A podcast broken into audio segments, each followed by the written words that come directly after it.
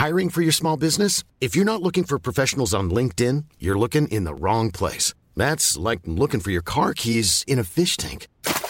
LinkedIn helps you hire professionals you can't find anywhere else, even those who aren't actively searching for a new job but might be open to the perfect role. In a given month, over 70% of LinkedIn users don't even visit other leading job sites. So start looking in the right place. With LinkedIn, you can hire professionals like a professional. Post your free job on linkedin.com/people slash people today.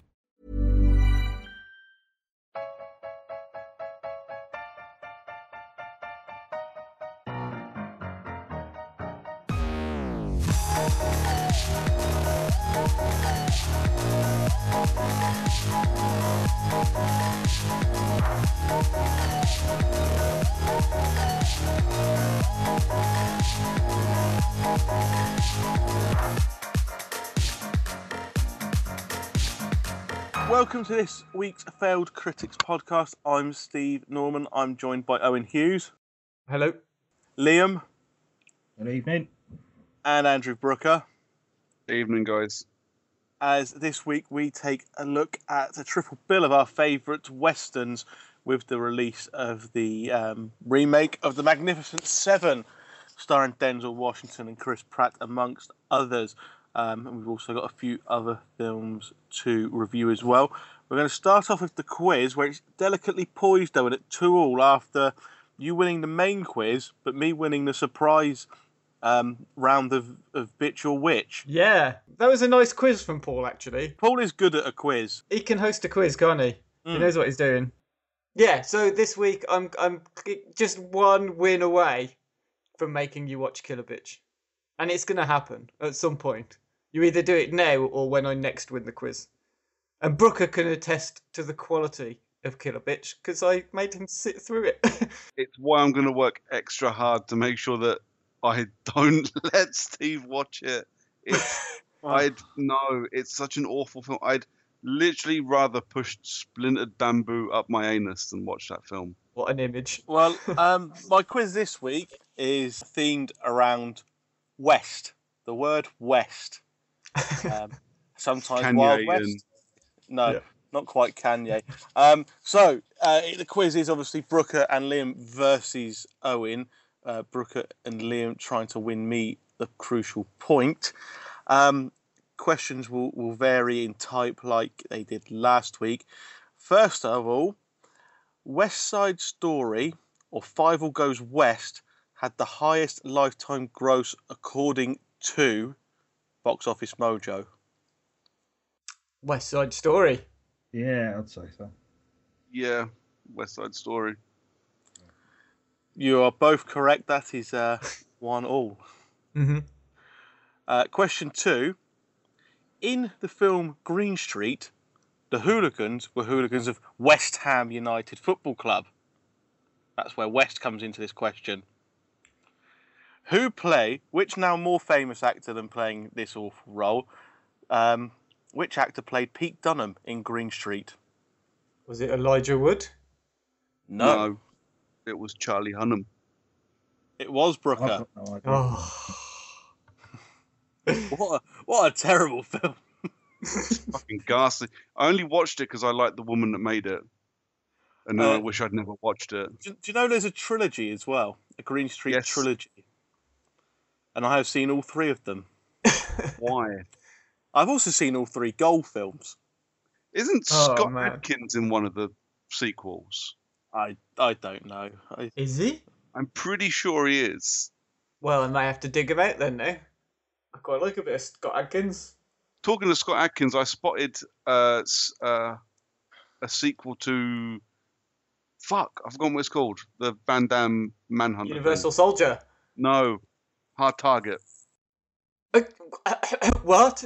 There is a? Hard Target 2 with Scott Adkins in it. I saw the DVD in Tesco's the other day. No. Yep. No way. It looks like the worst piece of shit in the fucking world. I almost choked seeing it. That's insane. I know there's a kickboxer film coming out with Batista in it. Yeah, see, I kind of want to watch it for Batista, but don't want to watch it because it's a kickboxer sequel. Yeah. There's about a million kickboxer films. I think Albert Pyun made a couple of them, made a few of them. Yeah. Anyway, we've got a quiz to do. Let's go. Let's go on with the quiz. Let's do it. Question, question three with Brooker and Liam 2 1 up. What position did Will Smith's Wild Wild West song to accompany the, the hit movie peak at in the UK charts? Three. Yeah, I'll, I'll go with that. Yeah, three. About that. Yeah. Two, second. Oh, Owen Owen has uh, brought the scores level in the quiz, Oh, whereas it did peak at number two. Hmm. I mean, number No. one in my heart, but uh, number two in the eyes of the British public, obviously. I think you should do a rap of it, Steve. Do you remember the time you made me do a rap? I think this is your turn to rap. You can't make me. I'm, I'm the host. I can literally not do it. I won't. Uh, you got to do a little bit. A bit just the first No. line. No, what you, what you can do is go back through all the podcasts we've ever done and cut together me doing it Man, I can't be bothered doing that. because that's the, that's the only way I'm doing it.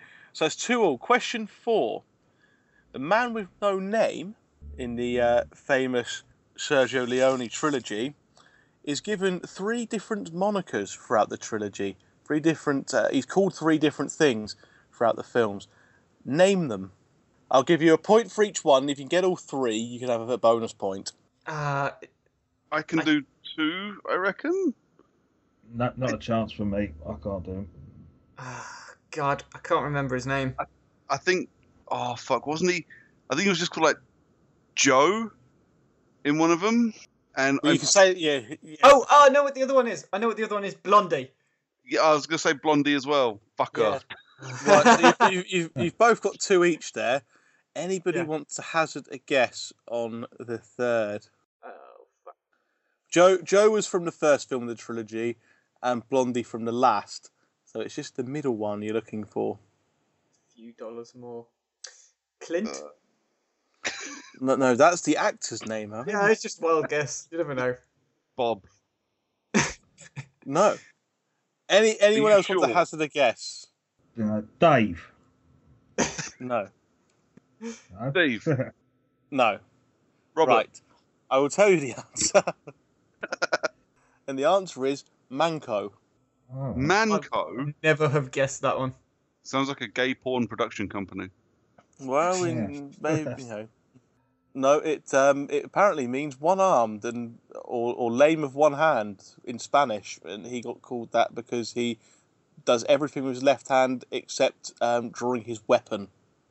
He leaves his uses his left hand all the time, so he leaves his right hand free for shooting guns, It's very sensible. and that And is why he is called that. Yes. So, final question with the scores level: Who of these actors has not played Billy the Kid? Is it Paul Newman, Kevin Costner, or Emilio Estevez? Uh, Kevin Kevin Costner. Costner. He was Wyatt Earp, wasn't he? He was indeed, yes. Hmm. So, So have you got a tie break? yes, I do. Who can shoot the hat out of the air? yes. It's um, not a very good. Um, Audio friendly. no, no. But no, if you can just allow the link to to load up of what I need for the tie break. Well, whilst that's loading, I was planning on. I, they had the Michaelmas fair. Do you know Michaelmas? Um, it's like uh, anyway. Basically, it's this fair that we have in the village where I live, uh, sort of once a year. And there was a live sort of brass band there, and they were playing themes from westerns at one point. So I thought, oh, this would be quite good because I can record this, and then what I can do is use it in the podcast. Um, have a listen to why it's not going to feature.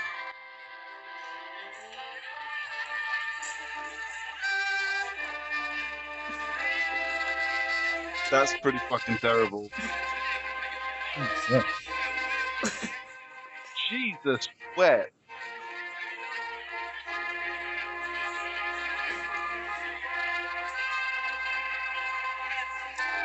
Can you stop making my ears bleed? there we go. You can have 30 seconds of that. Just Um, knock, just knock that on the head. Tiebreaker is, according to Box Office Mojo, which Clint Eastwood film that he has starred in, in an acting role or featured in as an acting role has the highest lifetime gross? Ooh. Um, His highest grossing film. Highest lifetime gross according to Box Office Mojo with him as an actor, not a director or producer. He might have done more than one of the roles, but this is a film. He might have been an actor, director, or whatever in the film. This is with him acting in it, as well as doing whatever else he may or may not have done. I think it was Million Dollar Baby. Um, I don't know. I mean, I reckon either Unforgiven or Gran Torino. yeah, I don't know I'd go with unfor. I think I'd go with Unforgiven of those two. I was thinking like, Yeah. it could be something, something that you wouldn't realise that's been around for so long and gathered so, built up so many. So something bloody awful like Every Which Way But Loose or uh, Blame, Please, Blame Misty please let or it be. Heartbreak Ridge. That film is so shit. I love it so much. What about Dirty? Dirty Harry is my backup. I think. So well, you, you don't have a backup. You have you have one, and you've Okay. got Million Dollar Baby. So Yeah. what is what is Brooker and Liam's final? I'd say, what do you think, brother? Unforgiven, Yeah, I would have. Um, Unforgiven sounds good to me. Yeah. Well, neither of you were right. Mm. Um, but Unforgiven was closest. Unforgiven is third. Gran Torino was the winner of 148 million dollars. motherfucker. Uh, what? Yeah. Bloody That's hell! not surprising at all, man. That that bad boy got marketed to death. Un- Unforgiven was 101 million, and Hu- Million Dollar Baby was 100 million. Fucking hell. Um, I mean, if you want a bigger shock, Space Cowboys is fifth on the list. Yeah. So, and I mean, as it's got cowboys in the title, is that a western? Every Which Way But Loose um, is sixth. No. 85 million dollar dues. Jesus. what was the orangutan called in that? Clyde. Clyde. Clyde. Yeah. Yeah. Good old Clyde. Um, anyway, so Owen, you've lost. Yeah. It makes me truly happy to say you've lost. Yeah, I bet it does. I know how you're a, a, a fan of, of parody films, Yeah. and on Netflix Yeah. there is a, there is a parody of a pretty recent big hit franchise. The fear in his voice is awesome. I want you to watch 2013's The Starving Games, which is on Netflix. The oh. starving games. You Yeah. motherfucker. Oh, that's that's so cruel. cruel. Welcome to the Thunderdome. it's definitely on Netflix. I haven't got to go and pay money. It's No, it's money to definitely it's this. definitely on Netflix, or it was it was last time I it showed up on Netflix when I looked. Well, I didn't look, but it's it's saying it's on Netflix. I've got so much better things to do with my time. You asshole. You utter asshole. Ha ha! Hmm. Oh, God damn it. I cannot wait for next week. Do you want to do some news, Owen? Oh, go on. Doesn't sound like he does anymore. No, doesn't sound like he wants to do the podcast anymore. Do you want us three just to finish up? I'll just go. I'll see you later. gonna go to sleep and hide. Never wake up. Fucking starving games. Jesus Christ. God, I'm looking this film up. It just looks so awful. It's got a 3.3 on IMDb. I didn't even like the fucking Hunger Games. What am I gonna get out of this? All the laughs, half the calories is the tagline of this. Uh, I bet that's the funniest thing about it. President Snowballs is one of the characters. This is painful. Like, just to plot keywords, Hmm. Parody, spoof, fight, game, and pickle. Lovely. Sounds right up my alley. Excuse the pun. Anyway, should we do some news? Yeah, go on. Yeah. So uh, Jumanji, Owen. Jumanji two. Mm-hmm. Was that the end Yeah. of news? Yeah, it's happening. Um, it's though coming for some criticism because Karen Gillan is starring in it, and in the poster she ain't wearing very, very many clothes, and it's meant to be a kids' film. Yeah, it's not really under criticism because Karen Gillan's in it. Um, it is it is just because of what she's wearing. The poster apparently shows her wearing quite skimpy costume, and uh, that immediately caused a proverbial Twitter storm, um, where outraged feminist men from everywhere were criticizing how the fact that in the poster all the men are wearing sensible clothes, but clearly Karen Gillan is not wearing sensible clothes for a jungle Jumanji environment. Um, Have these people ever been women in a Jumanji jungle environment? it's very unlikely. Because if they isn't it? haven't, how can they say? Maybe The Rock is overdressed for Jumanji. Yeah. Um, yeah, I mean, I can. My my immediate reaction was just like, oh, for fuck's sake, is it that bad? Um, and then I do kind of think, well, you look at it and she she is wearing not very much, and the others do seem to be wearing quite comfortable clothes. And then it was it was obviously time then for Karen to come out and defend uh, the poster because probably she was contractually obliged um, to say, well, you have to wait until you see my character in the film because it's all set up for a payoff, which is like the automatic defense. I mean, just like without anything that I've just said, just completely um, of your own opinion, not unbiased by anything I may have just prejudiced you with there. What what did you guys think when you first saw this picture? Because I don't think any of you were aware of it until I sent it via email. No, I mean out out of context, yes, it does look a bit unsuitable for a a children's film and b um, a, a practical jungle wear, but I mean, you know, within context, maybe what Karen Gillan said is is right, and it will work as part of a joke, and you know, she's maybe she's not wearing it for long. It's just for this joke. I, I don't know if that makes it right. Uh, I don't really think it's something that's worth all the the fuss that's Hmm. being dragged up about it, as usual with a lot of these things. Um, without Yeah, without without without seeing the film, I think it's difficult to say because if it is a is it for a joke and you know there is a good payoff and it's not it's not done to make her um, objectify her in any way. If it's done just for this joke and then the, there's a costume change as such after a while, then yeah, we're all just making a big deal over nothing. But I, I don't know. Mm. How about um, you, Liam? What was your opinion when I sent it to you? Well, when you said about it, at first I thought, well, I didn't watch the first one.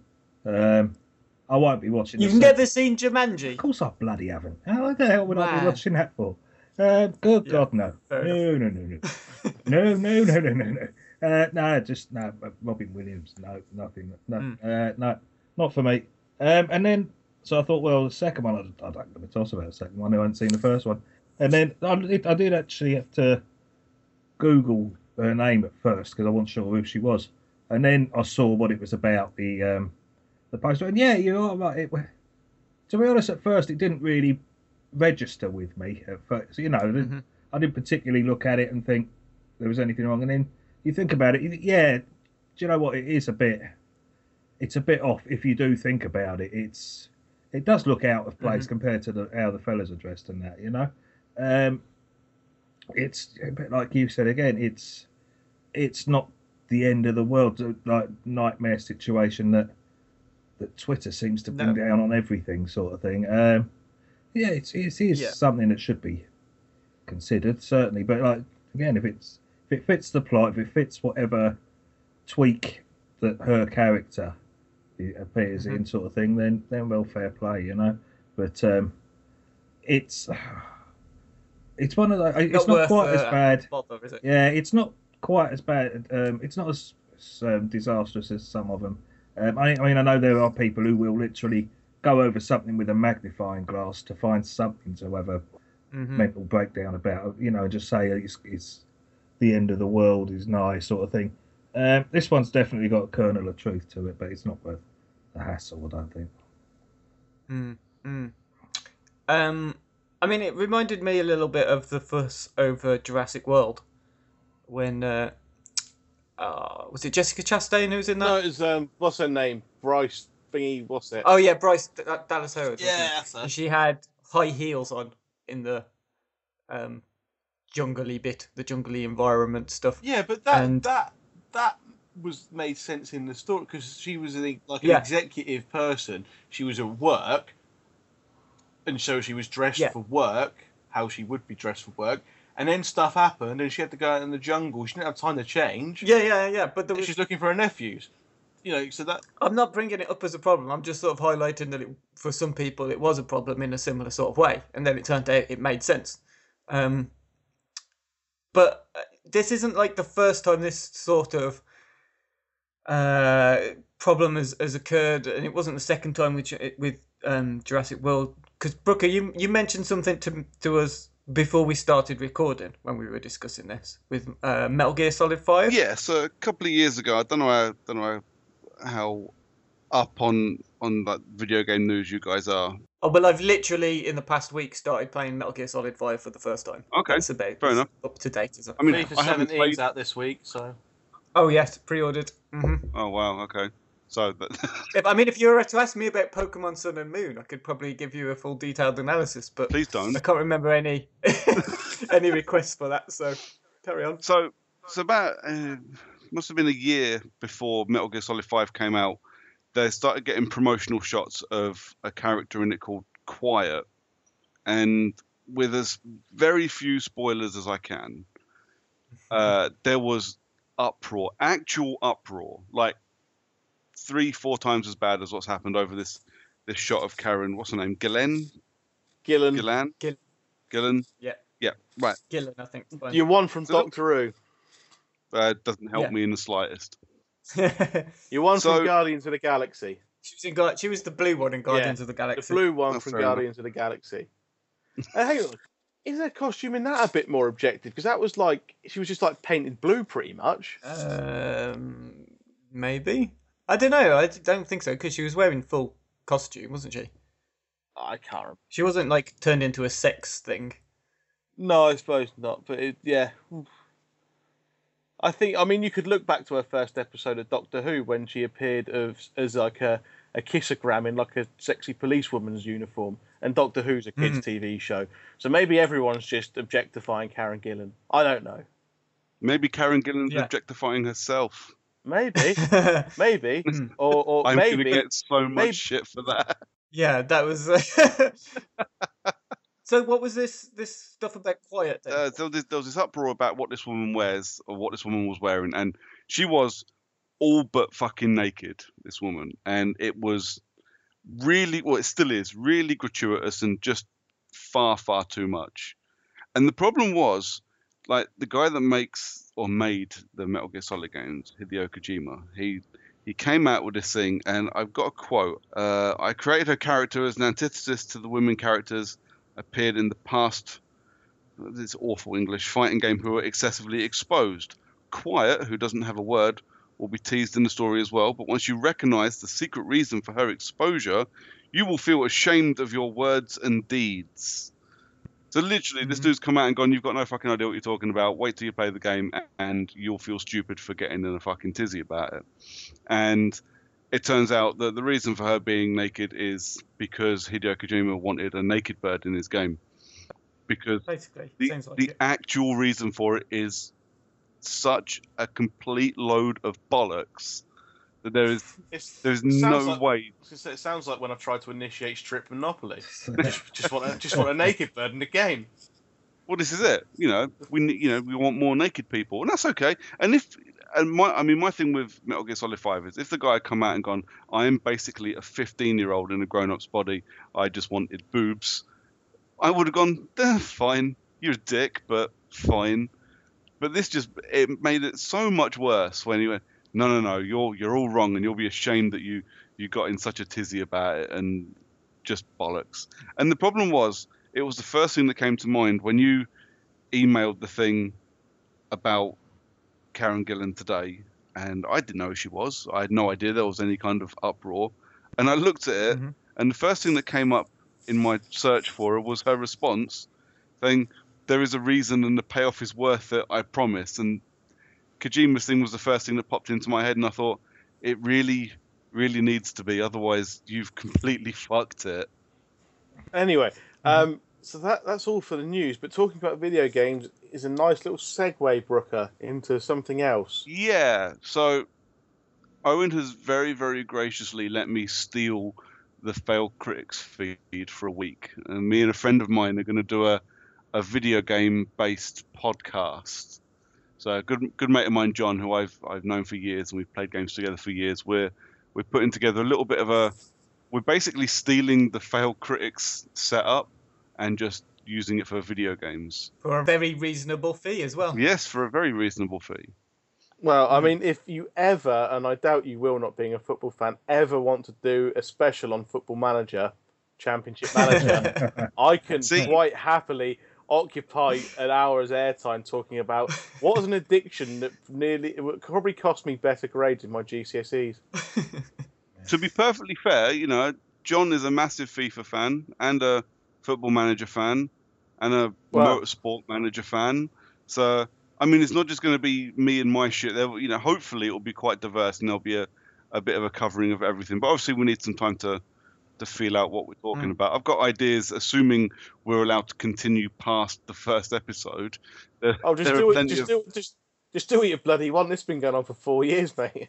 There's Sounds scope to well. talk shit about anything. Trust me. But you've also got like an interview as well, right? I have. So I I've been a fan of a, a video game reviewer called Kevin VanOrd for a, quite a few years now, and about a year ago he moved on to do video game development uh, for a couple of MMO companies. So I spent a couple of hours chatting with him on Friday, and quite painfully actually, because I didn't want to put, you know, I, I wasn't sure how much time I could fill with an interview with a guy about you know talking about making video games so i cut it down to about 20 25 minutes and i had to get rid of so much stuff it was heartbreaking actually because he was a really interesting dude to talk to and i'm definitely keeping that interview and i'm going to make it a bit you know i'm going to clean it up a little bit and assuming hoping you know that this takes off as a thing i can release it separately later on because he's a really interesting dude to talk to Well, yeah, there's something for us all to look forward to. I'm sure it'll be sure it'll be excellent, and your editing skills will be up to scratch, and, and everything will sound spot on. thank you i hope so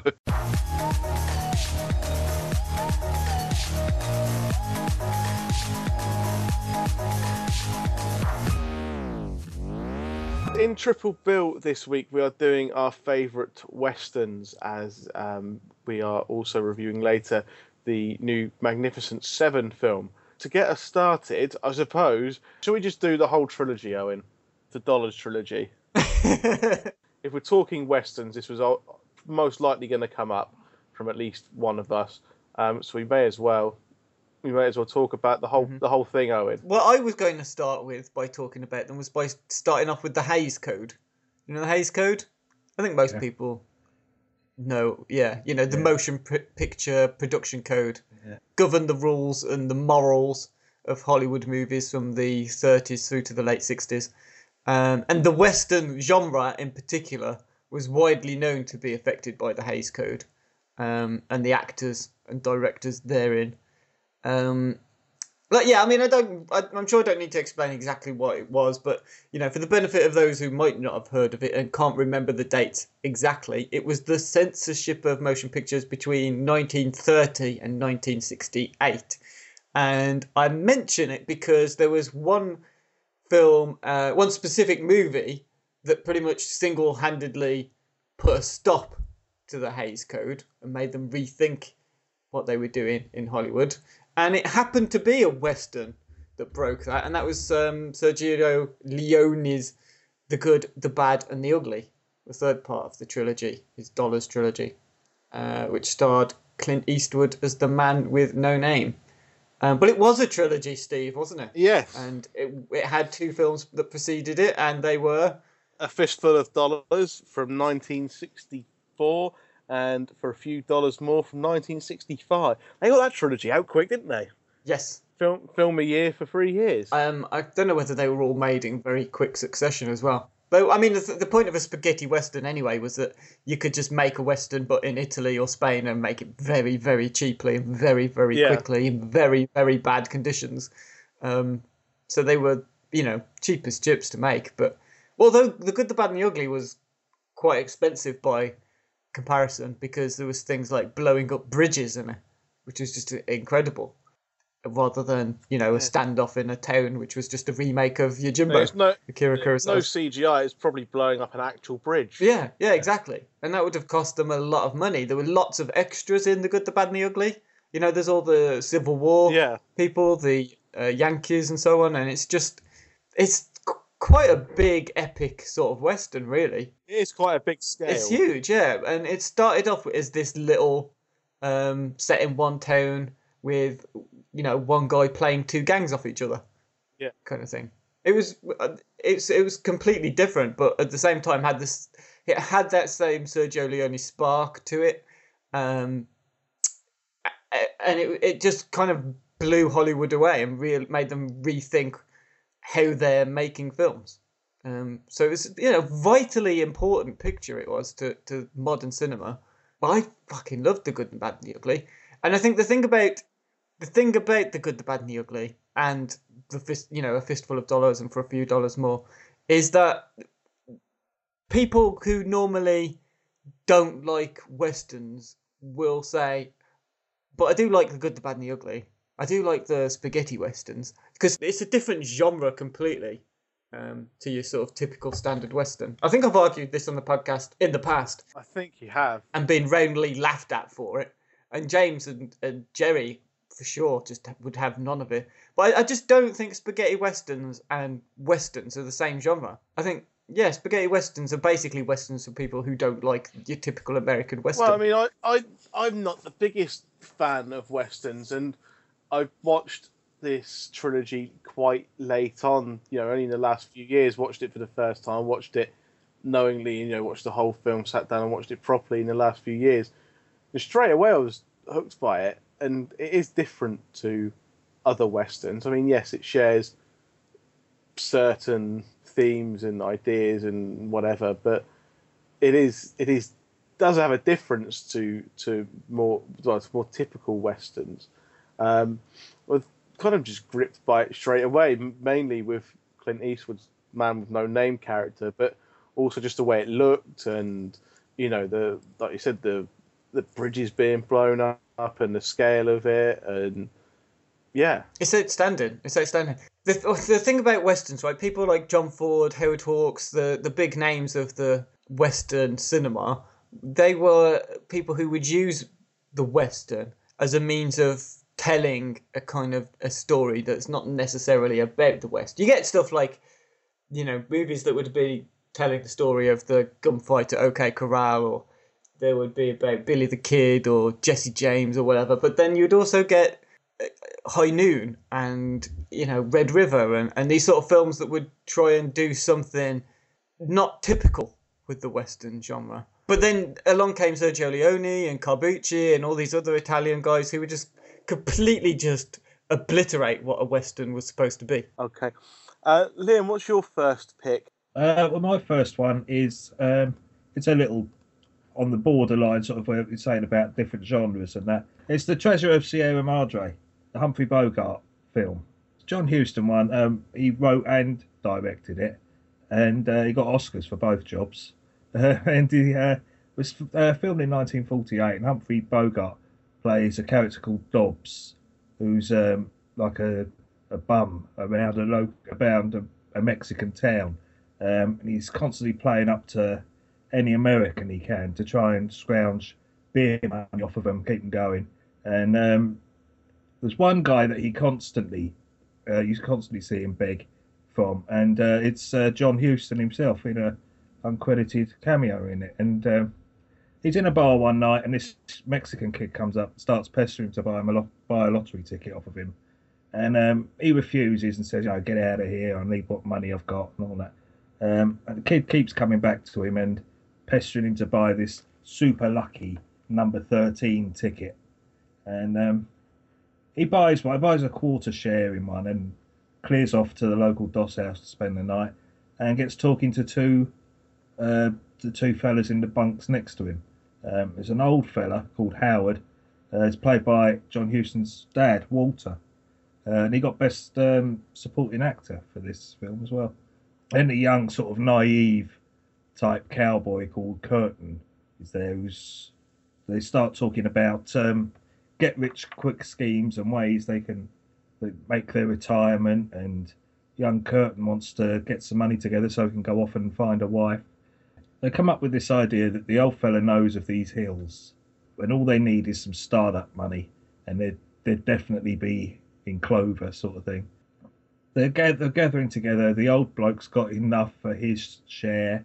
They each the other two have got part of it, and then it's the only part of the film that sort of bugs me really is, um, you know, hey presto, the Mexican turns up saying, "Hey, you won the lottery," sort of thing, and uh, it's enough, just enough to cover Dobbs's one, and young Curtin he can loan Curtin enough on the proviso that he pays him back out of out of the gold when they win it, and they head off heading up into the mountains to uh, to find their gold and to fight off the bandits and the local sort of army type police, bit unruly types known as the Federales.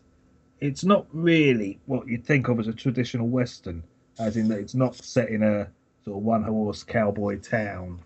It has got the little western feel to it. Um, it could easily fall into a number of different genres, a sort of um, adventure story types. Um, I'd say even film noir. It gets it, it's very close to in the the atmosphere between the three men as the story progresses.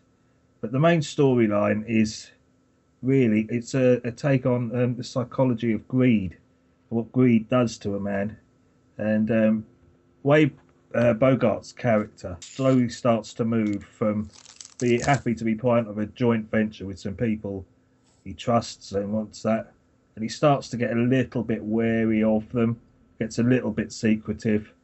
And then he starts to wonder and pick over everything that's said, and it slowly builds through suspicion to hostility, paranoia, and then down downright murderous rage. And it's just a brilliant study on what happens when a man starts unraveling purely based on greed and suspicion. A fan of Hitchcock would um, would love this. It's got that same sort of vibe of the, the mental torment and the mental breakdown and what it leads him to, and just how low he will sink to um, make sure that he gets his, nobody else touches it, and he's not going to be held back by anybody and all that. So um, it's uh, not really a negative aspect to this film at all. I mean, even a even someone like me can uh, uh, imp- appreciate each how each sto- um, each of the three main characters' storylines ends in a way that's thoroughly appropriate for how they've behaved and their their moral code, etc. So um, yeah, that's the first one for me. It's the only time in this that I've veered away from what would automatically be a, a classic western, but um, it's one that I'm, i think really fits into this and is a brilliant film. One like I say, won multiple Oscars for it, and uh, yeah, it's one you should definitely get seen. I think. Okay, Brooker, what's your first pick? Yeah, so my first pick will be Unforgiven, which back, I mean, it came out when I was 10. Uh, it would have been one of the first westerns I remember seeing. Certainly one of the first ones I remember seeing and enjoying. Uh, between that and Tombstone, which I think came out around the same time. I genuinely think it's the best thing that Clint Eastwood's ever directed, and probably the best thing he's ever acted in uh, and it's just this this massive kind of this ensemble cast that you know it just even when I was really young and watching it, it just blew me away. All these really cool people that I kind of half knew who they were when I saw them. So you know, you got your, your Eastwoods, your, your Hackmans, Morgan Freeman, and Richard Harris, all these other people. It's just it's an amazing, amazing western. It's just uh, just over two hours long. It doesn't feel really long. It it's a I I would go so far as to call it as close to perfect as I think a film, not just a western, but most films could get. You know, I really, really enjoyed it, and I, you know, I, I sat and watched it in preparation for this, and I, I kind of went, yeah, I could watch that again tomorrow without even thinking about it. I think it's an amazing film. Okay. Owen, what is your second choice? Well, the one that I wanted to start with actually, but um, because I think it is one of the greatest films ever made by one of the greatest filmmakers who ever lived, starring one of the greatest movie stars we've ever known. It's the uh, 1956 Technicolor VistaVision extravaganza that was The Searchers, directed by John Ford and starring John Wayne. The plot is set a little while after the Civil War, uh, with John Wayne as an old racist veteran uh, he finds out that his niece uh, nieces have been taken by some Native Americans, and so he and his uh, half Native American adopted nephew, who he refuses to acknowledge as any kind of relation, they spend years over the course of the film trying to uh, track down these two girls that have been taken. It took me a couple of watches to really appreciate uh, the searchers. The very first time I watched it uh, was I think it was because it was in the Sight and Sound top ten, and I'll be honest, I didn't like it. I remember thinking that it looked amazing, just kind of as I expected it to, I guess, because you know sight and sound and the cinematography they sort of go hand in hand, really. Um, but also that it felt a bit uh, distant, I guess. Like I couldn't connect with it, and I think westerns have always seemed to me to be the genre of like a generation that I didn't belong to, and there's like uh, you know hundreds of these things were released every year in America during the sort of 40s, 50s, and then into the 60s. I think because because they were quite cheap to make and they were like consumable, mass market consumable. And I mean, in the 1930s, the Wild West was just like it was the stuff of myth and legend, of course, but was actually uh, like for a lot of people only like 50 years ago. There were people who who were alive when these films were being made in the 30s who could still remember the Wild West. And you know, the gunfight at the OK Corral, as I mentioned earlier, was only that only took place in 1881. You know, Wyatt Earp didn't die until 1929. So these these films were being made as if it was in the distant past, but it was still quite recent at the time. Um, so yeah, I just felt like maybe I wasn't part of the culture, I wasn't part of the generation.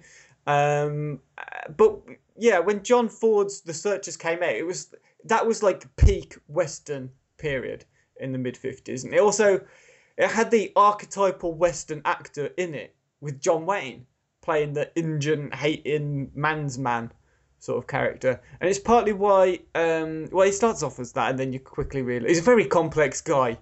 Uh, but anyway, so it's partly why the Searchers is so clever as well, is because it's quietly subverting all that it seems to appear to be on the surface. Um, and I think it's why it, it tallies quite nicely with Unforgiven because they both examine the myth and legend of the Western and the Wild West and the frontiersmen and the characters that were asso- that are associated with that era, uh, and being manly men and being these heroes.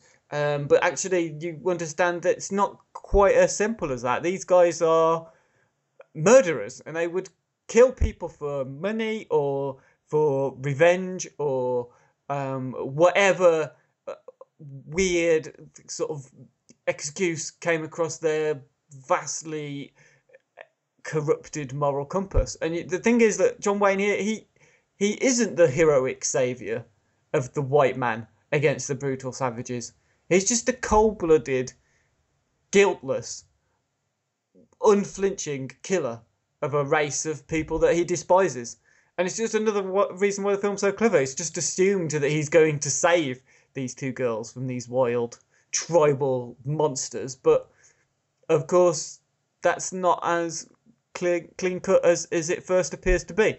Um, it's just yeah, it's just absolutely phenomenal movie. Like I say, one of the best films ever made, one of my favourite films ever made, regardless of fitting into a Western genre. Uh, I just absolutely love it. It's it's fucking brilliant. Okay, uh, my second film is um, True Grit, the 2010 version. I have seen the original since, um, but I've gone for the 2010 version because a I thought it was a, an excellent film. Um, and, and really enjoyed it, but B, I wouldn't have watched the original probably if I hadn't have watched this one. Um, it's a, a Coen Brothers film starring um, Jeff Bridges as a deputy U.S. Marshal. Um, also stars Matt Damon, Josh Brolin. I just thought all the main performances in this um, were excellent, especially from uh, I think it's Hailee Steinfeld who played the the, the main character, um, the protagonist, who is looking for um, her father's murderer, uh, and Jeff Bridges is kind of like a, a drunk, I suppose, gruff sheriff lawman who, who's helping her. Um, and yeah, I just thought it was was absolutely fantastic, really en- engaging, and yeah, it's not not the usual the usual kind of film that I'd watch, but every now and again I'll find something like this that will that will really kind of make me want to watch more films of its ilk. Yeah, I mean uh, the the John Wayne version was close to my list. Um, I like I say, I was trying to limit the number of John Wayne films that I was going to include on this. It was it was basically the man who shot Liberty Valance, and uh, also alongside that was uh, True Grit and and uh, The Searchers. It the, the remake is good though. I do like the remake. It kind of sparked a mini modern revival of the genre as well. There were a few fil- films dotted around it that came around the same time, but um, it kind of brought the genre to the mainstream again. And it's because of the Coen brothers, of course, and their love for westerns. But I'm sure we can come on to that whole shebang a bit later. I mean, I liked the. I must admit, I liked the remake. I thought it was a, a good film. I love the original. So yeah, but I think it's one of those things where better doesn't equal favourite sort of thing. Do you know what I mean? Um, it is clearly a better made film with better values, better acting, better this, better that. But if I was given the two a choice of the two, I'd take the original to, Sure. to watch. So they mainly because um, I can remember watching it as a kid, and it absolutely scared the shit out of me. It, literally gave me nightmares about snakes. I remember as a kid uh, dreaming about snakes from it. You know, hmm um, weird things you remember as a kid, sort of thing. Yeah, but uh, yeah, but no, this, the remake is certainly a very, very good film too. Um, Liam, what's your second choice? My second choice is unsurprisingly a John Wayne film. Hey. Uh, but this one is um, off the radar a little bit uh, compared to the others. Uh, War Wagon, um, Oh yes, yeah. uh, which I rewatched uh, in preparation for this because in my head it was sort of like it was it might be one of the on the substitutes bench for it uh, for this list. Uh, but on the rewatch, it was just jaw-droppingly brilliant. I thoroughly enjoyed every minute of it. It also it doesn't get mentioned as much as most of his films, and when it does get mentioned, a lot of people seem to think it's the one that it's different because he plays the baddie in it, um, which I don't think is really true because yeah, he is the guy that masterminds the robbery and the the taking of the war wagon, but it's basically to get back his own land and his own property. So whether that makes him the baddie or I don't know, but um, well, the basic story is is that um, it's John Wayne and Kirk Douglas. Uh, Kirk Douglas is absolutely brilliant in this. Is this the one where he wears those weird leather chaps? Yeah, and uh, jumps on off the horses. Is a, uh, his athleticism at, at getting on and off horses, and it is him because Yeah. you can see his face. Um, he barely he run towards a horse and barely breaks stride, and somehow he's on it and gone, sort of thing, you know. Yeah. Um, but the basic story is that uh, John Wayne's character was. Uh, this is none of this is shown. It's all sort of just hearsay in in uh, during the story. Uh, he was swindled out of his land, uh, fitted up for a crime, and actually ended up getting shot as he was being arrested by by um, Kirk Douglas's character. Actually shot him on high. And the story actually for the film begins as he returns from being in prison um, with the intention of getting his land and the gold that has subsequently been found on his land back.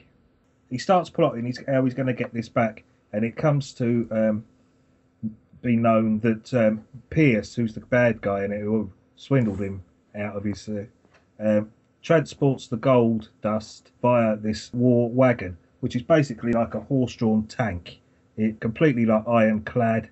It's got um, a Gatling gun on the top, and it has hundreds of horse riders sort of before and after it, an enormous convoy of them to look after it.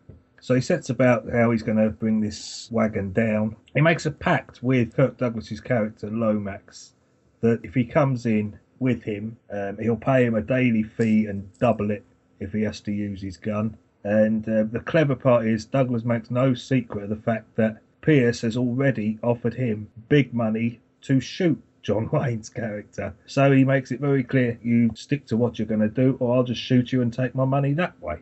The whole film just follows him putting together a gang, which includes um, Howard Keel, though you'd never recognise him as the as the Hmm. Indian in it. Um, I it, completely surprised me it was him. Uh, it didn't look anything like him whatsoever. It's basically a a plot to rob this train, this um, uh, wagon of its gold. Uh, but it more plays along the lines of a sort of buddy movie type thing in the, the bouncing between Wayne and Douglas's characters. I'm very surprised it hasn't been ripped off for a modern film, in fact, because Mhm. you could quite easily use the plot and the, the, scenery, everything really, and just replace the the horses with cars and the wagon with, I don't know, like a Humvee or something. Um, and exactly the same thing could be done in modern times, sort of thing. And Mhm. needless to say, if they made a remake, I'd hate it on principle. But um, it's this, uh, that's a fantastic film. It's one of Wayne's that doesn't get as much attention as most of the others. Yeah, He's very good in it. It is a bit different to the others story wise as well.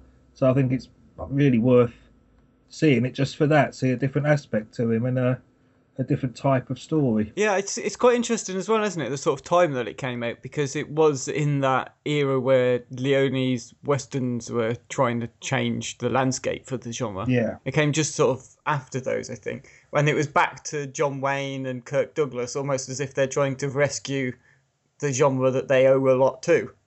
Yeah. guess. And it was it's quite interesting as well because uh, you know when I watched this, I thought, well, hang on a minute, Kirk Douglas and John Wayne weren't they sort of enemies? Really? Yeah. Didn't they have completely different ideals? Isn't this a bit weird to put them in the same film together? Yeah. because of the whole sort of uh, it wasn't blacklisted, but you know the different opinions about yeah. American politics, shall we say? Exactly. I mean, John Wayne was a particular. I mean, let's face it. I, I love a lot of the films he was in, Mm. but he was one horrible redneck son of a bitch. A horrible, horrible man with some appalling views on life, as far as I'm concerned. Yeah, I think a lot of it is uh, overplayed. You know, people talk about him being, oh, he, you know, he was incredibly racist of everyone, but in real life that wasn't necessarily true. And it's just one of these things where his reputation is quite exaggerated because of the characters that he played. But I think he, yeah, he was very uh, staunch Republican, right-wing American. Yeah, yeah. I mean, I read. My brother bought me a, a very large biography of Wayne, um, and I haven't got through it all, but Mm. I've been, been piling through it in stages because it is extremely large. Um, and I just put it this way: he's not the sort of person I would go for a beer with. Uh, no, no, he's probably n- not for most people, but um, no. Um, obviously he would have great stories. he was Yeah, apparently a good exactly, storyteller, yeah. But you not necessarily to be quite friendly with on a long term basis. But um, no, exactly. great yeah. movie star though. Oh God, yeah, yeah, exactly. Yeah. Okay. Um, Brooker, what's your second choice? I kind of I watched this film recently, like uh, a, like the first time I watched it was only a couple of weeks ago, and I watched it for no other reason than it looked a little bit interesting, and more than one person said it was excellent, and I was coming off a bit of a a horror kick after being at Fright Fest, and it's Bone Tomahawk. Oh man, what a good film. Yeah, that you- is a you guys- belter. So well, the thing with this is, and what what really blew me away about this film, and mm. it, I wasn't sure whether because I kind of watched it. I was, I was in the mood for a western, like I say, this horror thing, and more. You know, several people have said it's really good. I was like, okay, I'll, I'll give it a butcher's.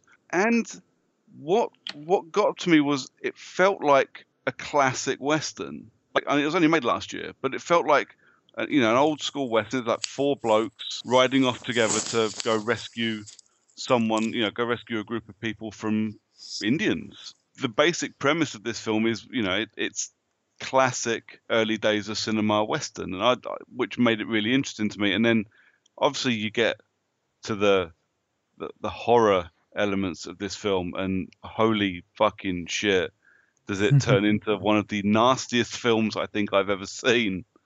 It is just so gruesome, but it's so fucking good. I was blown away, absolutely blown away by it. It was just brutal, wasn't it? That film, absolutely brutal, and it came out of not necessarily nowhere, but I think the the level of brutality in it it was shocking compared to how the film started. I mean. I, I didn't ex- I knew it would be quite a um I because it just of the reputation of it I knew it would be quite uh violent but I mean, the fact that it appeared with an 18 rating meant Yeah. that there was going to be something about it that was going to be quite violent. Maybe not as na- maybe not as nasty as it actually turned out to be, but you knew it was going to be kind of graphic I think is the yeah, graphic is the best word for it. Hmm. and and when you just like even recently we've seen a couple of films, not even necessarily westerns, but we've seen a couple of films like uh, Inglourious Basterds, for Mhm. example, that's you know it's brought scalping into into films, and they've been quite nasty films. Nothing compared to this fucking thing. hmm The, the scalping in this movie made me cringe. You it's know, the, the scalping, the bone things that they've got for the like the whistle, yeah, and the one scene where they're in the outside the little prison cell things. Yeah. yeah. they There's they that- wishboned the dude. that's- Y- yeah. Oh god, that was grim. Just- Do you know what is I, I found uh, horrifying about it? It was as much. Yeah, the images were, were brutal. The Mhm. sound was yeah. horrible. just the, the crunching and the squelching and but Yeah, the, and the the thing about it was like that oh. like that wish that scene where they wishbone the dude like the first hit you go jesus christ that's fucking nasty Yeah, and then it keeps going Keeps over going. and over and over again you know fu- like even Yeah. i'm looking at it going this just stop fucking hell It was. Yeah. It went further than I expected it to, and the whole it- of the ending to it as well. yeah. I didn't expect it to get quite as uh, bloody no as it did. No, But no. Even still, even still, I should have known better because of how you know what preceded it. yeah But bloody hell. but yeah, it came out of nowhere. Kind of came out of nowhere for me. I I just kind of bit the bullet and, and bought it on Blu-ray and went fuck it, I'll just give it a watch. You know, worst case scenario, I'll eBay it and lose a couple of quid. Uh, no, that's in the in my collection forever. It was fucking amazing. And Kurt Russell with his pre-hateful eight big bushy moustache. Yeah, I, th- I think he must have just walked from one set to the other each day. I think he did. Yeah, he, he must have done. And the uh, the bloke from um, the second series of Fargo. Uh, Patrick Wilson was in it. I yeah, yeah, yeah, yeah. Him. Yeah, he was in. And so was the the Indian guy right at the start who sort of says they're not really they're not Indian. We Mm, don't know mm. who they are. that sort of thing. He was in that Fargo as well. That series of Fargo as well, wasn't he? All right. But we uh when we sat and watched it, I was I was a little bit gutted. I have to admit when Sid Haig turned up at the beginning of it. Do you do you guys know Sid Haig? Don't not by name. No, not overly. No, no. not- He no. played uh, he played Captain Spaulding in the, the first two Rob Zombie horror films, House of a Thousand Corpses and Oh, the Devil bald Reject. guy. The, yeah, the bald um, clown guy. And I saw, yeah, I was like, yeah, yeah, yeah. oh yes, Uh, it's him, it's Sid Haig. Fucking yes, this is going to be awesome. And then they kill him off in like three minutes. Yeah. Do you know what I know him from? Go on, him. He was in Night of the Living Dead 3D. Yes, he was. Do not watch that film if you just that is not a recommendation. It's recommendation. not. It's all. fucking terrible. I've seen it. just diabolical that film. Uh, anyway, Owen, what's your final choice? Um, so I also wanted to go quite modern uh, for my final choice. Um, uh, basically, what happened late last year in preparation for the Hateful Eight coming out. Actually, Uh, the Hateful Eight isn't my choice, by the way. Um, but in preparation for that coming out last year, I did watch like a succession of um, westerns that I hadn't seen before. Most of them were quite modern. I watched um, The Homesman, uh, which was good. Really enjoyed that. Um, although it was more mainstream than some of the other westerns that, uh, I watched. I also watched Slow West, uh, which I rewatched ahead of this podcast again. Um, much preferred it the second time around. First time I thought it was good. Second time I thought it was great. Uh, I also watched The Salvation with Mads Oh, Mikkelsen I love the Salvation. thoroughly enjoy that film. That is a cracking film. Um, then there were a couple of classics that I also watched last year that I'd never seen before. Uh, I watched Butch Cassidy and the Sundance Kid. One of my favourite westerns now. Just adored that film. It was just so charming as well, all the way through. Uh, and also, um, I watched Shane, which I guess you you've probably seen, Liam. yeah, no, not for me. That one. No, I didn't get it either. But that's got such a big reputation. Yeah, yeah, no, not for me. That didn't didn't do much for me that one. But um, one that did impress me uh, was Meek's Cutoff, which is directed by Kelly Reichardt from 2010. Very art house western movie, um, and I think the least accessible of those that I've just mentioned. Um, you really have to work hard to get anything out of it.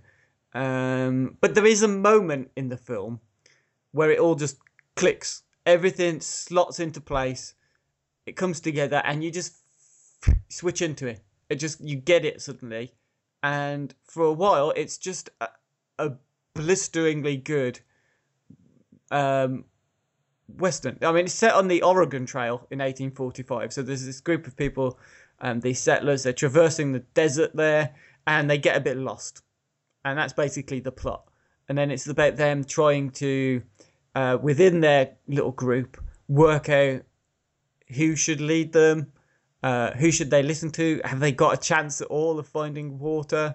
Have they got a chance at all of surviving in the desert heat? I mean, how do they keep going? Where do they go? Because um, they are completely stuffed. And it's got Paul Dano in it. It's got Bruce Greenwood, Will Patton, uh, and most impressively of all, Michelle Williams is in it. Who who's just, I mean, I love Michelle Williams in everything that I've seen her in, but in this as well, she's just great, absolutely great performance. Um, but there's a bit in the film, like I say, it doesn't start off particularly well, and then this uh, Indian, uh, Native American character is introduced, and suddenly it's not just about a group of people who are kind of diametrically opposed to each other's point of view, but there's like it adds a mystery element to it because then it's this guy helping them. Is he leading them into a trap? Is he just kind of faffing about? I mean, you don't really know at that point, and it's so it starts off very underwhelming, and then suddenly it's just like grip. I was just gripped until maybe the last five or ten minutes when it all kind of fell apart again slightly. But it's that kind of second and majority of the third act. It's just bloody good, is what it is. Meek's Cutoff. It's and it's an odd one to single out with all those because, like I said, Salvation I probably enjoyed overall more. Um, Homesman again was great. Uh, it was just a mainstream melodrama, but it was really good. Um, with Tommy Lee Jones was was great in it. It's got Slow West, like I mentioned, which is great. Butch Cassidy, fucking amazing.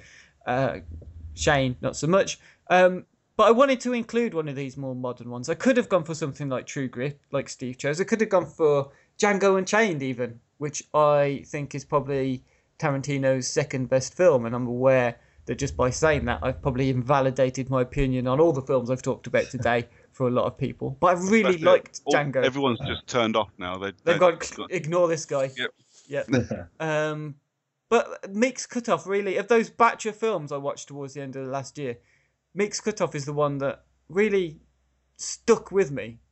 Um, and it, it just it's it's one of those that I would recommend people who want to see a modern interpretation of a western because I think the genre has completely changed from what it was in like the f- films we started talking about, you know, in 1956 and before that, um, into this kind of slower paced um, thing. But it still keeps this idea about it's telling a story of morals, of people, of humans.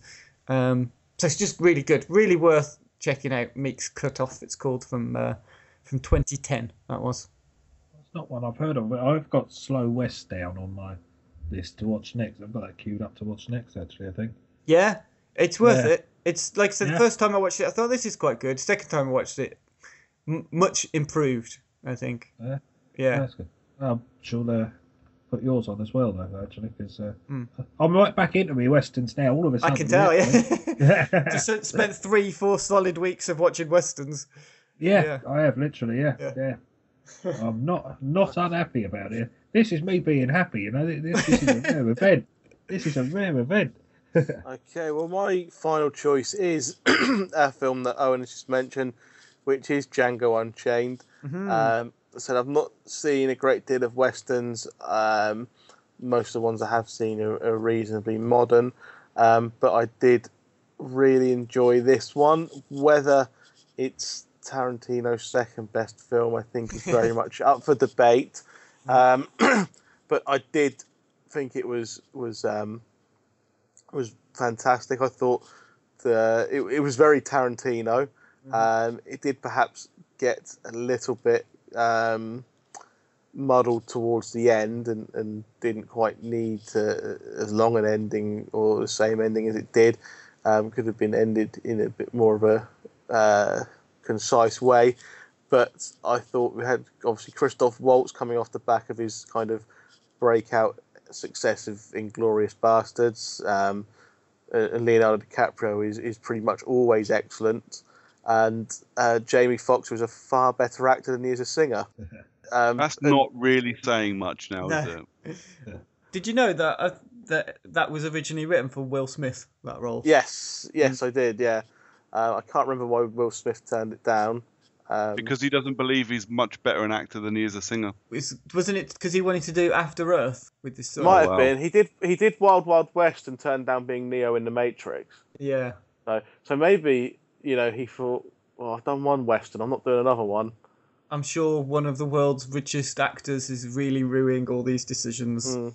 Yeah. I can't imagine Um, him in that part. No. It's a bit odd, isn't it, when you think about it? Yeah. He, he was good. I mean, he still can be good in films. It was one of the better things about Suicide Squad. I mean, Yeah, he still you know his concussion as well last year. I thought he was quite yeah. good in as well. And but yeah, um, I don't know. Um, but anyway, yes. So I, I, I so really enjoyed Django Unchained. Um, I haven't seen it. I don't think I've seen it more than twice. So I need to give it another rewatch. But it's quite Yeah. a long one, though, isn't it? It's one of those. You, yeah, I love it. I really do. But it's you kind of got to be aware that you can't just watch half an hour of it. You're going to be committed to the whole thing, and it's like two and a half hours. yeah, Yeah. Have you ever seen the original Django with Franco Nero in it?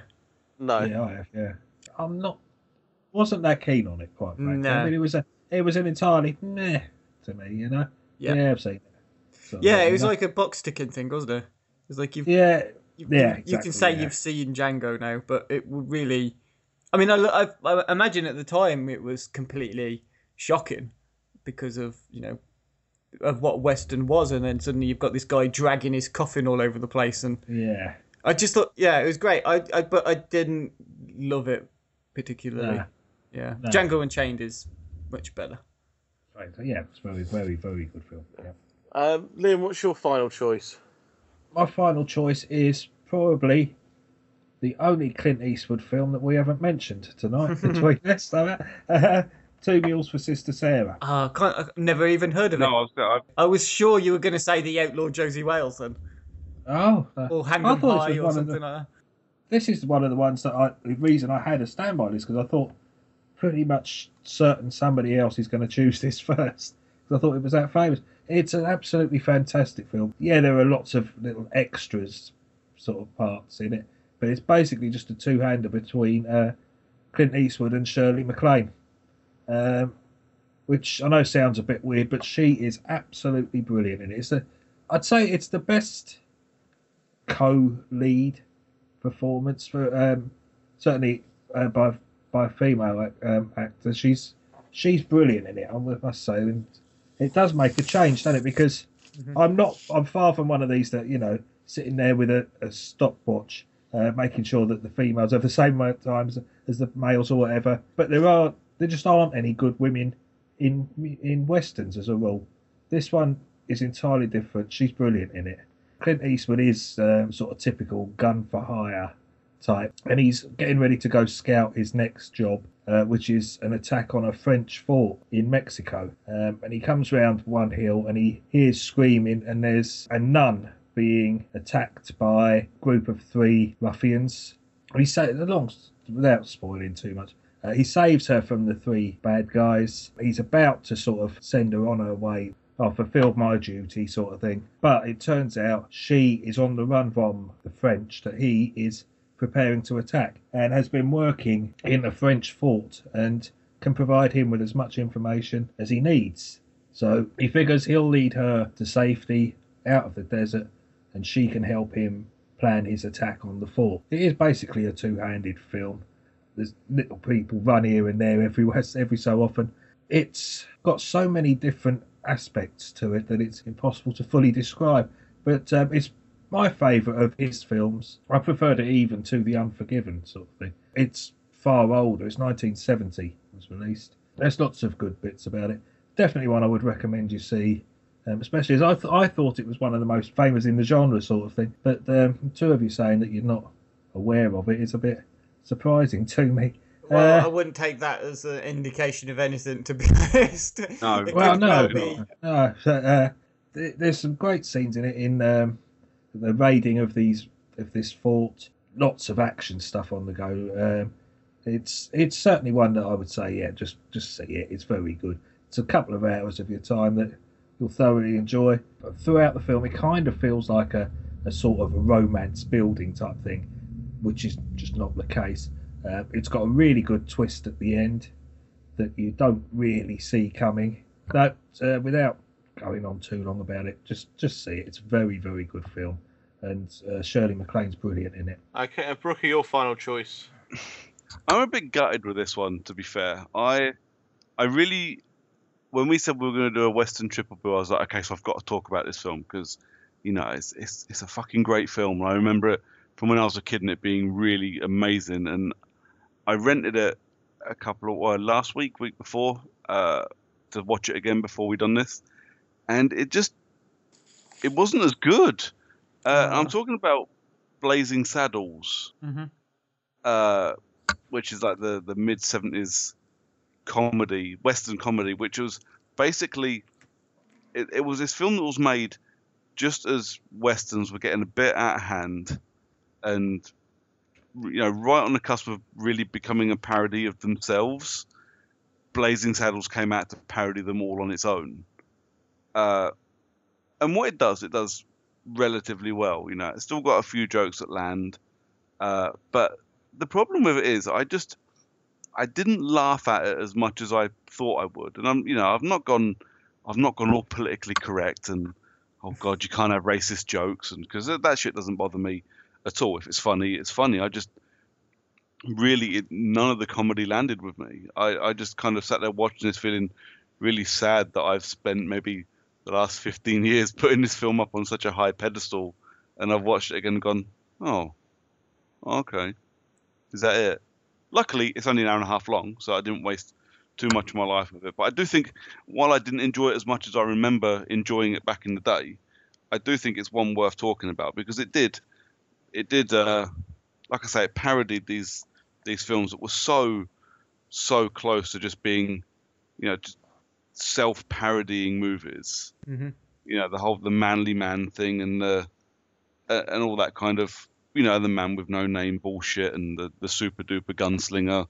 It, you know, it was so, the, the genre as a whole was so close to just being, it wasn't being taken seriously anymore. So before they could talk themselves into a little corner, Blazing Saddles came out and went, right, we're going to rip into everything. And it did, you know, from, you know, the racial stereotypes to the, the, the, the showgirl shit, the absolutely everything. You know, nothing was uh, nothing was safe with Blazing Saddles, but it just nah, not as good as I I remember it being. And no, not you know, I I think the funniest thing about this film was I was doing a little bit of reading while I was watching it, and uh, it it, it still gets in the states, it still gets cut for TV quite badly, and all the racist stuff is removed for for TV which just leads me to think that it's going to be about 40 minutes long when you do that because you know this this entire film is basically one long racist joke Mm-hmm. that gets way out of hand you know not uh, like i say not that it bothers me it just seems like a weird thing to cut from a film that's basically famous for you know constant jokes at the black dude it it just felt like an an out of date, completely out of place comedy that just it, its time has been has been and gone, and it's just not it's not relevant anymore. And I, that actually made me really sad. Well, we, yeah, we had quite a lot of social media response to this as well. Lots of people choosing their favourite westerns, and some that we haven't mentioned at all. Uh, Sean at Shug Daddy, he tweeted in to say his three favourites: Young Guns, Young Guns Two, and Three Amigos. There's three westerns straight off the bat that we haven't even mentioned at all yet. Um, Young Guns turned out to be quite a popular suggestion as well. Uh, and the sequel, weirdly, uh, Matt Lamborn, favourite uh, of ours, Matt, old Matt. He used to be on the podcast quite a lot. Uh, Young Guns 2, Unforgiven, and 310 to Yuma, the remake. Uh, and he said, and of course, Tombstone, just for Kilmer versus Bain. Bean? Bain. That guy. Fine. Bain. Um, I never, I never got on with Tombstone. I have to admit. I just No, I liked it. that one, well, no, I wasn't one for me that one. No, I like Val Kilmer in it. I like Kurt Russell, but as a f- film, no, it didn't didn't do much for me. But uh, yeah, I mean, Young Guns. uh, Why is this so popular? Am I missing out? Because I don't think I've ever seen it. Young I Guns one is a first- excellent. Yeah, and it was a, a, a first Western to make headlines for a little while, wasn't it, when it came out? Because it was in the 80s, wasn't it? It was quite a big Yeah. deal. Yeah. Emilio Estevez was very young in it, wasn't it? Well, Mhm. sort of early 20s looking, something like that, I think. Yeah. Dunno. Yeah. 310 to Yuma's an interesting one, though, because that I have huge. I I always think it's it's weird because of the remake and the, the original and the remake, and they're really quite different. hmm And um, it's weird. My favourite is always the one I've seen most recently, and it stops every Yeah. single time. Every single time, because you see the remake, Mhm. this is fantastic. It's brilliant. Everything about it's really good. And then you see the original, and you think, God, this is so much better than that overlong piece of crap, overblown nonsense. You know, Yeah, just Um, flip flopping between them. Uh, yeah, whichever one I've seen last, I think is brilliant. well, you also had Upper Tier Steve uh, on Twitter. He sent in uh, the Long Riders. Don't don't know that one. Do you know? No, have you heard? know. Yeah. No. Yeah, I've seen it, but a long while back. But I have seen that, and it's uh, it's ringing good bells. Yeah. He also said Young Guns as well, and he said Dead Man, um, which I think is that thing with Johnny Depp in it, isn't it? But I- I anyway. Yep. So there we go. Uh, that's what we had through Twitter. Oh, and of course, Paul Field he tweeted in Young Guns, Young Guns Two, and the Good, the Bad, the Weird, which we didn't touch on. I love the good, the bad, the weird. I don't know what. See these these kind of films. I did. I left out of my list intentionally. Yeah. The ones that aren't quite westerns. They're kind of contemporary versions of a western. You know, you could have had anything from The Proposition, which is set in Australia, to The Good, the Bad, and the Weird from Korea, uh, with Byung-hun Lee in it, who will come into the the podcast in the next section, and then um, you know all these kind of like Drive as well with Ryan Gosling quite off, quite often gets compared to westerns. All these kind of movies I uh, left out purposefully. Someone mentioned one to you as well, Brooker, through Facebook, which I wasn't Which- sure about. Which you asked for my permission whether we could include it or not. Well, Uh, I mean, and his response was, I don't know if you saw it. He said it's got guns, Mexicans, and Texas Rangers. It must be a western. So, Yeah. And he was talking about From Dusk Till Dawn. See, to, to- Oh, I don't know because that straddles so many different things, doesn't Well, it? it does. It, but it's a western mixed with Buffy the Vampire Slayer. yeah. mm. And the thing is, it's an excellent western until it becomes Buffy the Vampire Slayer. Well, it's kind of a weird psychological thriller to start with, isn't it? Yeah. I think it's just because it's kind of set in that. I don't know. I wouldn't have. I wouldn't have thought to consider it um, a main thing I liked about that was Jimmy Vaughan was uh, the guitarist in the band in the main scene. Sort of. uh, and I rather like Jim. I rather like Jimmy Vaughan from the um, Yeah. Fabulous Thunderbirds. So, that was you had, like- I took from that film. You had other um, Rodriguez uh, films that could come into that then, because you're opening up the doorway for things like Desperado, El Mariachi. Oh, Mariachi, that's brilliant. I really Yeah. like that. So- yeah, see, which, I I would definitely call El Mer- well, I'd call all three westerns, although I I tried desperately to forget Once Upon a Time in Mexico. yeah, yeah. I had very fond memories of that until I rewatched it. that was uh, that wasn't the right thing to do. John, it's just Johnny Depp being a cunt in a hat again. Oh man, it's not a good film. Desperado though, pff, fucking brilliant. I love Desperado. Yeah, Yeah, that and El Mariachi are two very, very good films. Yeah. Uh, what else did you get through Facebook then, quickly, so we can uh, wrap up this section? okay, so very quickly, so we got uh, my mate Lee's come up with Rango, Oh, Which- great, yeah, which is an awesome suggestion. I was like, oh shit, yeah, and Rango was amazing. I loved Rango. yeah. Uh, we had Tony Black say True Grit. hmm Uh, and I mean, this is basically a back and forth between a couple of my friends. One of them being uh, John, who I'm recording with tomorrow. So we've got Brokeback Mountain, Dances with Wolves. Mhm. He's absolutely taking the piss when he says the Lone Ranger. Uh, well, uh, I hope Dances with Wolves wasn't taking the piss because that's another one that I've seen once and got very fond mum- memories of. No, Um, Dances with Wolves is all right, but I, I do. I remember loving it the first time I saw it, and then the second and third time, it's just, it's just all right. Uh, Uh, that's a shame. I wouldn't say I love it, and I think Wyatt Earp falls into that for me as well. Like Wyatt Earp was really good when I first saw it, and then kind of diminished a little bit. Yeah. Uh, what else did we have? Uh, he said, "Remember watching a lot of Rawhide at my dad's." we haven't talked at all about um, Western as like a TV thing because they they were huge. Rawhide and uh, Gunsmoke. And, Alias Smith and Jones. yeah, I mean they were huge. Alias Smith and Jones. That was Mm. brilliant. And there was a Desperado TV show as well. Not absolutely nothing to do with the film. There was a Oh. Desperado TV show that I remember. My mum used to watch it, and it was guff. Uh, and the last one was from Dave Bond. He said, "Once upon a time in the West." Yes, close to making my list as well. yeah, Yeah, mine too. Stuck on something. Can't believe we got through the whole thing with nobody suggesting Carry On Cowboy. That's because Paul's not here. Yeah, I was going to say if Yeah. Paul Field was here, that would have made it.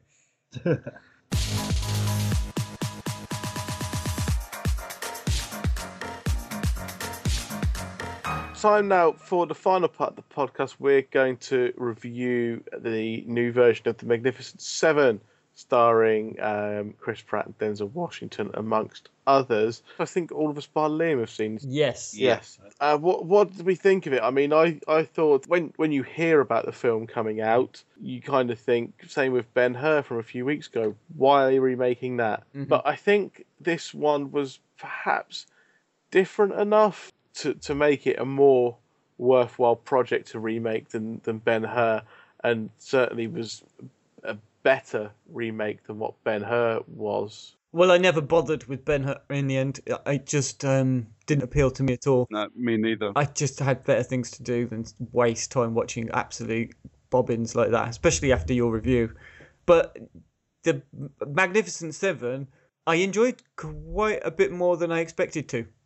I th- thought going in it was to be, I don't know, just a generic kind of average, um, unexciting crap fest, really.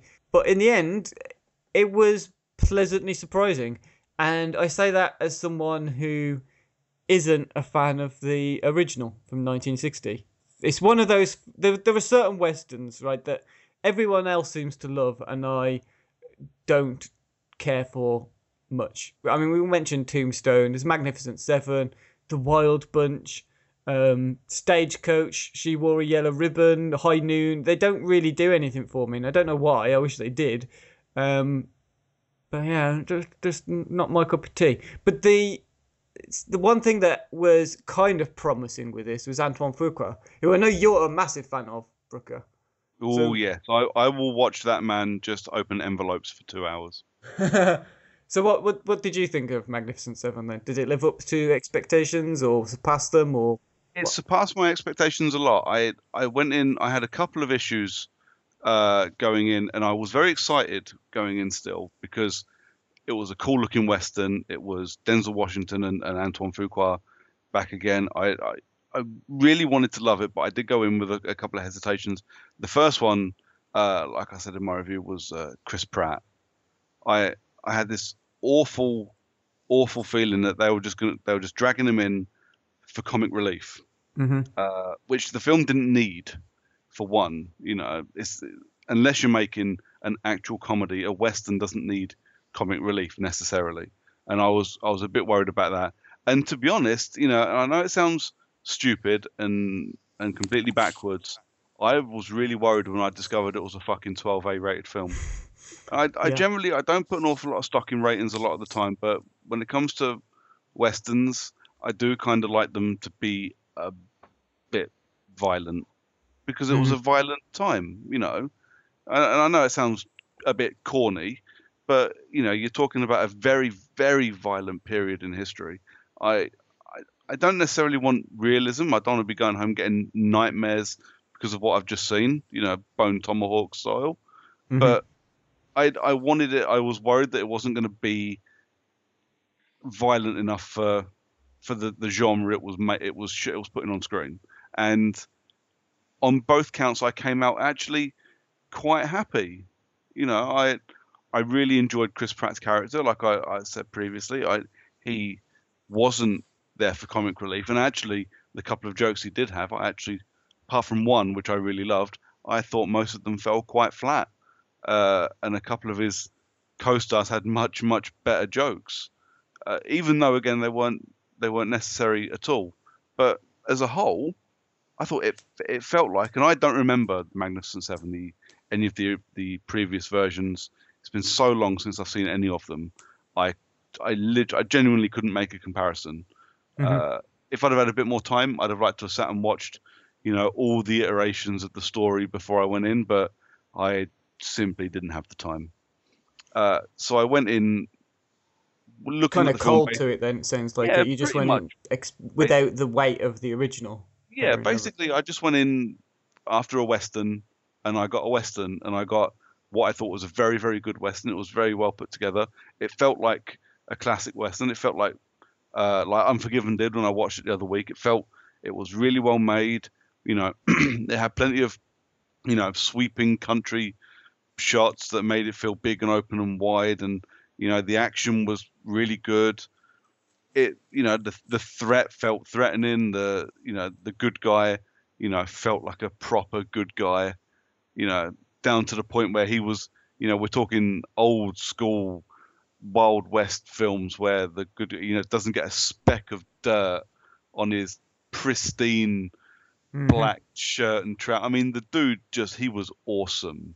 You know, Denzel Washington in this film was just he was 100% cowboy 100% of the time. I I loved every second of it. I thought it was great. Yeah, I mean, uh, it, the thing is, like, a film like this has to hinge on the characters having identities of their own, doesn't it? You can't Yeah. just have. I mean, if you're going to bring a group of these people together, they've got to be these uh, this group of individuals. Um, I think it fails some of the characters. Um, so uh, the Mexican guy, he doesn't really do much other than be the Mexican guy. The Native American guy is just a Native American guy. I mean, it's I quite like the playing off of the the Native American guy and Vincent D'Onofrio though. I kind of like their chemistry together. There's not much of it, but what well, there it's one way. I thought it was all one way. The, the, the chemistry was only coming from Vincent D'Onofrio. Um, Oh Maybe yeah, that's, yeah. that's definitely there. But I think it's more you you needed something you you had Vincent D'Onofrio who's a character with I, I don't want to say too much and spoil it, but Vincent D'Onofrio is this kind of character who you expect to if you'd have made this film 20 years ago, he'd have been very very very anti that Native American dude mhm. you know. Uh, so it's quite nice for him a to not be like that because it would have been generic and predictable, but also for him to actually not hate him and quite like him as the film goes on.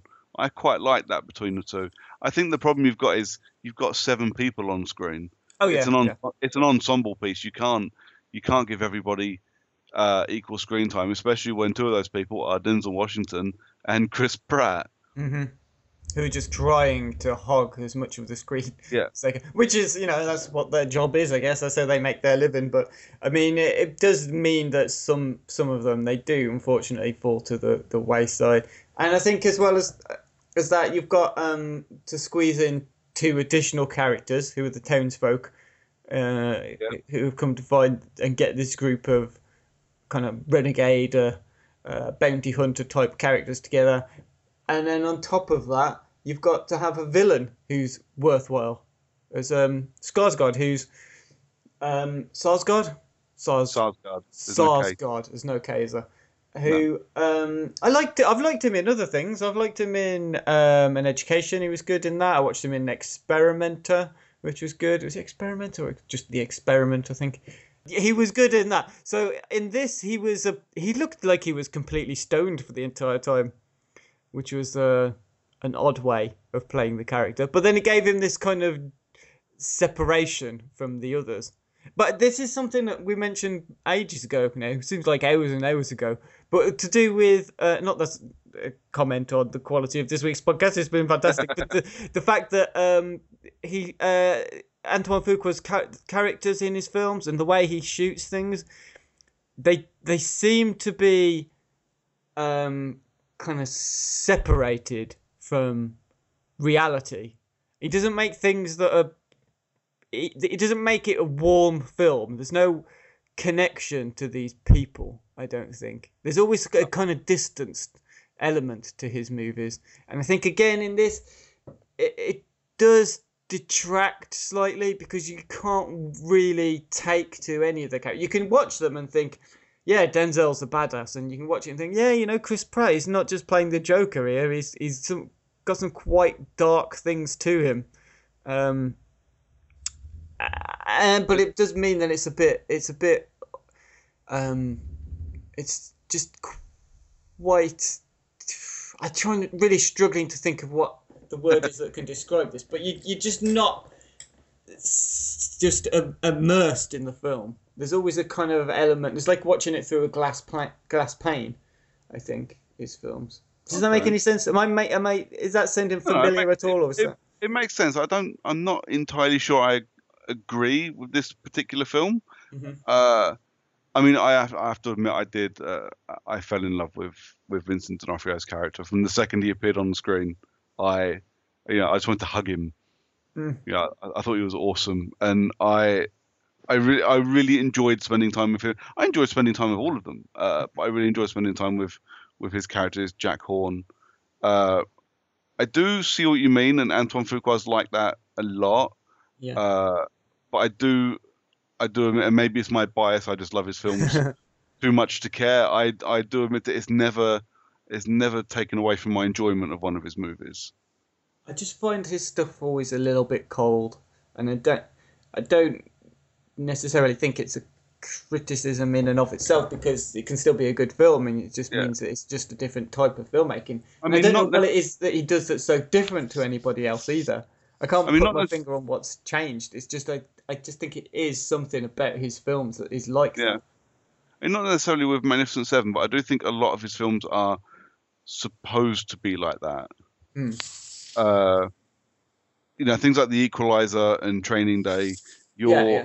you're sitting watching a film whose central character, you know, and you know those films are two opposite ends of the spectrum. One is a very very good guy, and one is a very very bad guy, but they're both, you know, ultra violent assholes. Yeah. At the end of the day, and I think you're supposed to to be cold towards them. You know, whether or not you want to root for them, uh, I think you're supposed to be a bit cold towards them. And I think that's something he takes into to all of his films. I think uh, Southpaw from the other year, I think, is the same.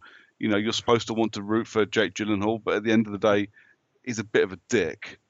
You know, and you're supposed to hate him, I think, for what he's done. Yeah, yeah. I mean, I think as well, it's like we were, um, like I mentioned, sorry, earlier, um, with, oh, for fuck's sake, this is not going well at all. The, the, um, Wild Bunch. Sorry, the yeah. Wild Bunch. Right. The thing with the Wild Bunch is that that film for me, I don't enjoy it very much. Um, and but it gets to the end of that film, and that is that suddenly become you get the reality of the the brutal t- nature of mowing down a town full of people, right? Because it's got this very um, not necessarily graphic, but it's just like quite a haunting bit at the end. I think in this almost the entire third act is a shootout, and it yeah. seems to be that it goes on for quite a long time. It seems to be quite drawn out. Um, I mean, it, again, there were bits within that shootout which are good, and it, it is effectively that is the payoff to the rest of the film that you've watched up until until that point. So, you know, structurally, it's fine um, I just think it was quite long, and the, the, they didn't do a huge amount with it. They didn't do that much to, to make it stand out and seem particularly great. It was just a, a lot of shooting at buildings and stuff. For but did you find it boring? No, I didn't find any of the film boring. I didn't find any of it boring, which I expected to happen. Yeah. I expected to sit there sighing looking at my watch, thinking it's just another two-hour, ten-minute modern movie that's pointless. Um, but I didn't do that, you know. But then, like the the mod, most modern westerns, actually, when I think about it, haven't been like that. Bone Tomahawk, we've mentioned Django Unchained, The Hateful Eight, quite long films. The Revenant, really long film, but I didn't ever get bored during that. Um, you know, you can even go back a few years, like nearly ten years ago, and stuff like the assassination of Jesse James by the killer Robert Ford is a long film and it's a very slow paced film, but I don't feel bored by it. Yeah. Um, I think this is the thing with the Magnificent Seven, though. It's not a, it's not like a drama western. It's absolutely an action film that's also a western. Mm-hmm. uh, and I, I quite liked that. I I wasn't like I said, I wasn't bored. I the shootout at the end, I I think you're on something with it being a bit long, but at the same time, most of it I think it was so well filmed for me at least. It was so well made. I I quite enjoyed watching it. I Mm. did think certain sections went on a bit too long. I went, okay, we could have done with finishing this bit a bit sooner. Uh, you know, and Chris Pratt could have had his moment a little bit sooner, and I, I'd have been, you know, I wouldn't have been sad that it happened, you know, five minutes earlier. But outside of that, I, I have to admit, I enjoyed it. Good. Uh, um, yes. Okay. Well, that is more or less it for this week's Failed Critics podcast. Just left with some recommendations for the week ahead. I'm going to go Netflix, and The Big Short has been added to UK Netflix. Oh, you bastard! You, uh, yeah. Oh, there we go. Well, I've got something else. Uh, I've something else I can pick. What's I'm sure. something else then? Lucy has been added to Netflix as well. Okay. Um, Brooker, have you got anything else? No, give me a second. Let me No. boot up Netflix and find something. Okay, Liam. Uh, yeah, I think it's on Amazon. If it's not, it's certainly on Curzon Home Cinema. Uh, Rams, uh, Icelandic film. I've, I know a lot of people have seen this, and nobody has said it's uh, terrible. About two Icelandic brother, Icelandic brothers. They live about hundred yards away from each other, have independent sheep farms, but they haven't spoken for forty years. And uh, it's a fantastic film, well worth the couple of quid it will cost you to see on Curzon. I can give you a film to not watch because I, if people suddenly start looking up westerns to watch, uh, I, I paid to rent Jane Got a Gun for this with Natalie Portman. Really? Was Biggest load of bollocks I've ever watched. Pointless. oh, I, I really wanted it to be good. Not at all. Really, Oh, I mean, talk, I was just talking about loads of modern westerns that I didn't find dull. That one is just tedious. Okay. Um, Brooker, have you found anything? Yeah, I have. Okay, so it's keeping with the Western theme. Slow West is on Netflix. Okay, excellent. Um, yeah, so that is all for this week's Failed Critics podcast. Thank you all for listening, and me and Owen will be back next week with. Another podcast. Yes, we will. Every week. Yeah. I think he does it on purpose now, but yes, we'll be back next week with another podcast. Um, in the meantime, you can listen to the latest episode of Underground Nights, and um, Brooker's new uh, video game podcast will be out um, soon, and we will obviously publish links to that on our various outlets when it is available.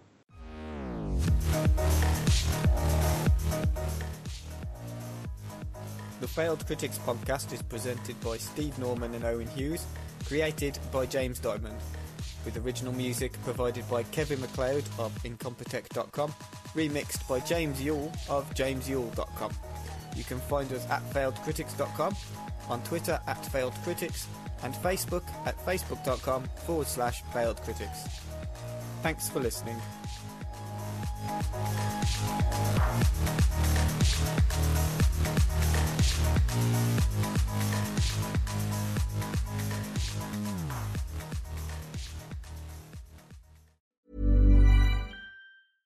Even when we're on a budget, we still deserve nice things. Quince is a place to scoop up stunning high-end goods for 50 to 80% less than similar brands. They have buttery soft cashmere sweaters starting at $50, luxurious Italian leather bags, and so much more. Plus, Quince only works with factories that use safe, ethical, and responsible manufacturing. Get the high-end goods you'll love without the high price tag with Quince. Go to quince.com/style for free shipping and 365-day returns.